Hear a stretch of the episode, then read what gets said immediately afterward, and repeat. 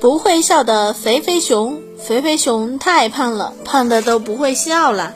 真的，如果肥肥熊想微笑一下，那他得用两只手抓住两边嘴角，再使劲往外一拉，才能有点笑的模样。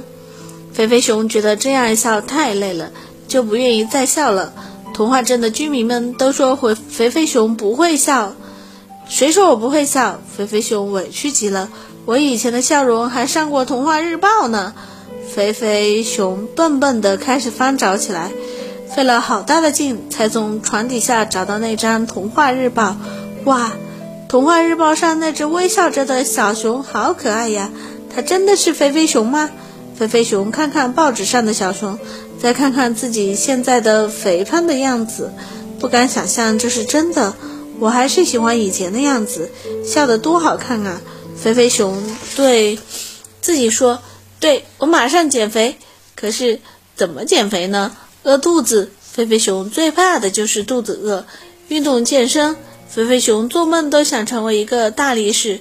对，这个办法好，说干就干。肥肥熊离开了家，直奔童话镇的健身馆。路过童话广场时，突然地震了。童话镇最高的童话大厦一下子全部倒塌了。这突然的变化可把肥肥熊吓坏了，他转身就逃，可是听到许多动物在废墟底下哭喊救命的声音，又觉得自己不应该逃走，应该去帮帮他们。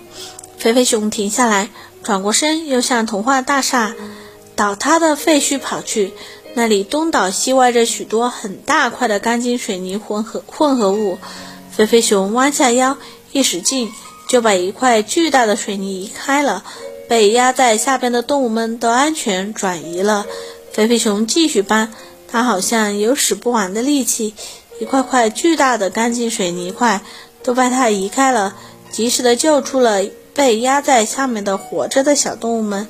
连续三天。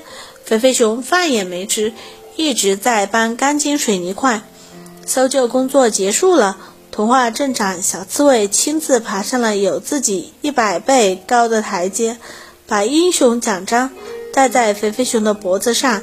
童话镇长小刺猬同时宣布，让肥肥熊当新童话大厦重建的指挥官。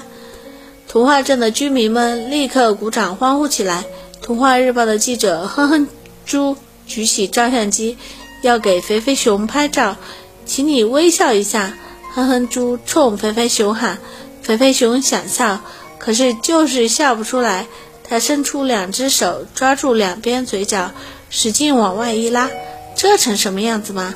哼哼猪摇摇头，没有给肥肥熊拍照。那请你等等新童话大厦建成后，再来给我照吧。菲菲熊认真的对哼哼猪说：“保证让你满意。”